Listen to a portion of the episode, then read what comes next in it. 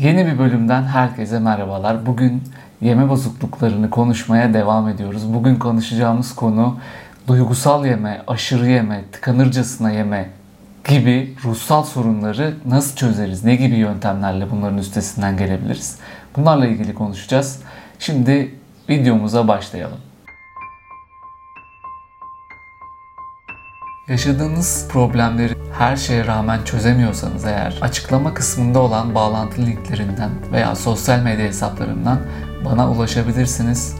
Ücretsiz ön görüşme imkanımız bulunuyor. Ücretsiz ön görüşmede yaşadığınız sorunla ilgili bir değerlendirme yapıp neler yapabileceğimizi konuşabiliriz.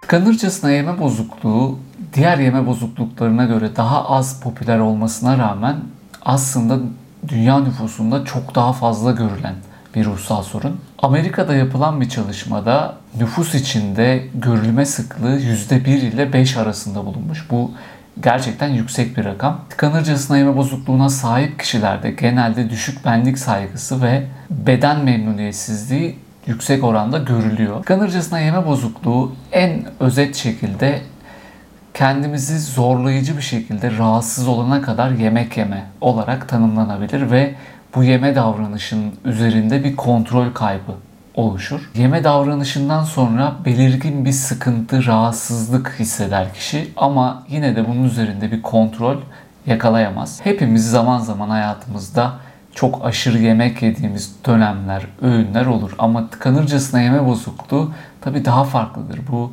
hayatımızdaki daha farklı e, olayları da etkiler, ruh sağlığımızı da etkiler. Burada yeme atakları sık sık olur.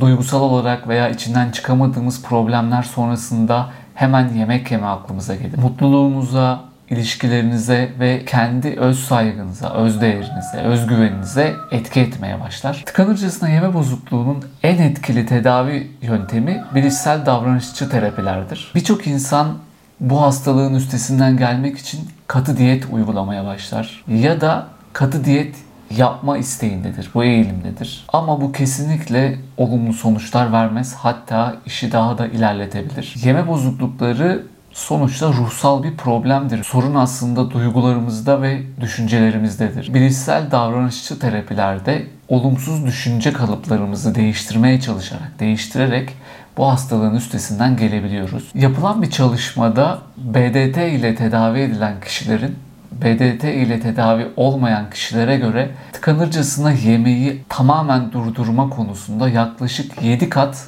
daha iyi olduğu bulunmuş. Yani özet olarak düşüncelerimizi ve duygularımızı değiştirerek tıkanırcasına yemeği veya duygusal yemeği yüksek oranda tedavi edebiliyoruz. Şimdi sayacağım 3 adımla kendi duygularınız ve düşünceleriniz üzerinde kontrolü ele geçirebilirsiniz. Bu da bu konudaki sorunu çözmenize yardım eder.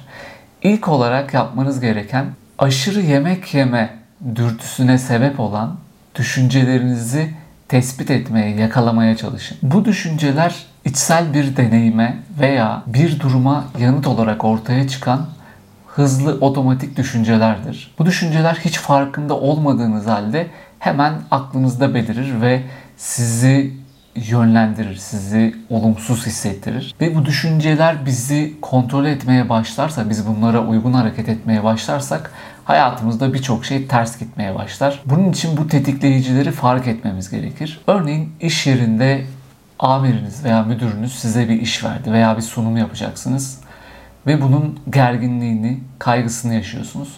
Ama birdenbire aklınıza şu an bir işte yemek yesem çok iyi olur, bir kebap yesem, bir pizza yesem çok iyi olur diye hemen bir otomatik düşünce geliyor. O yemeği yediğinizde daha iyi hissedeceğinizi düşünüyorsunuz. Eğer böyle düşünceler aklınıza geliyorsa duraklayın ve evet şu an bir otomatik düşünce fark etmiş, yakalamış olabilirsiniz. İkinci olarak gerçekleri kontrol edin. Bu aklınıza gelen düşünce doğru, uyumlu, dengeli ve eksiksiz mi? Bu düşüncenin doğruluğunu tanımlayabilmek için düşünceyle ilgili bazı sorular sorun. Ve bu düşünceyi sorguladığınızda çoğu zaman düşüncenin çok da doğru olmadığını fark edeceksiniz zaten. Bu aklınıza gelen düşünceyi doğru şekilde sorgularsanız e, eksik yanları var mı ya da size bunu düşündüren nedir? Ya da bunu yapsanız gerçekten o aklınızdaki hedeflere sizi ulaştırır mı? Bunları sorguladığınızda muhtemelen zaten e, düşüncenin çok da sizinle uyumlu olmadığını fark edeceksiniz. Ve belki de az önceki örnekten devam edelim.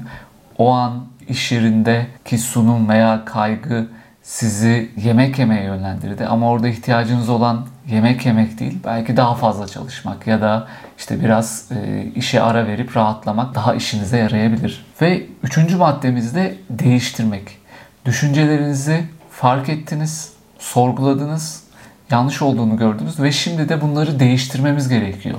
Yerine sağlıklı, gerçek, gerçeğe daha uygun düşünceler koymamız gerekiyor. Gerçekçi olmayan, eksik, otomatik düşüncelerinizi fark ediyorsunuz ve bunların yerine düşüncelerinizin duygularınız ve yeme davranışlarınız üzerindeki etkilerini arttırmaya çalışıyorsunuz. Daha sağlıklı hale getirmeye çalışıyorsunuz. Yani burada şunları da ekleyebiliriz. Katı diyetleri normalleştiren, bedende sayılara ve şekle çok önem veren, yemek yemeyle ilgili hep veya hiç fikrini destekleyen bu gibi düşünceler sizi kanırcasına yemeyle ilgili savunmasız bırakır. Sağlıksızdır çünkü sürekli olumsuz hislere ve davranışlara sebep olur. Ve şuna emin olun bu olumsuz düşüncelerinizi değiştirdiğinizde neredeyse her şey değişir. Daha farklı hissetmeye başlarsınız. Bu gerçekçi olmayan yararsız düşünceleri sağlıklı bir yapıya dönüştürebilirsiniz. Mesela örneğin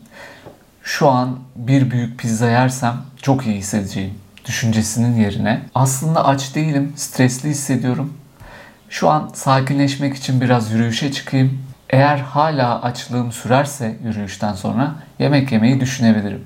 Az önce söylediğim düşünceyi bununla değiştirdiğinizde emin olun hayatınızda çok şey değişir. Son olarak tıkanırcasına yeme bozukluğu veya duygusal yemenin üstesinden gelmek tek başınıza zor olabilir. Ancak bu konuda yapılan çalışmalardaki tedavi olma oranları gerçekten yüksektir. Bu konuda her şeyi yapmanıza rağmen bu sorunla başa çıkamıyorsanız aşağıda bulunan bağlantı linklerinden Instagram hesabımdan bana ulaşabilirsiniz. Bu konuda probleminizle ilgili neler yapabiliriz? Bunu konuşacağımız ücretsiz bir ön görüşme ayarlayabiliriz. Buraya kadar dinlediğiniz için çok teşekkürler. Umarım hoşunuza giden yararlı bir kayıt olmuştur.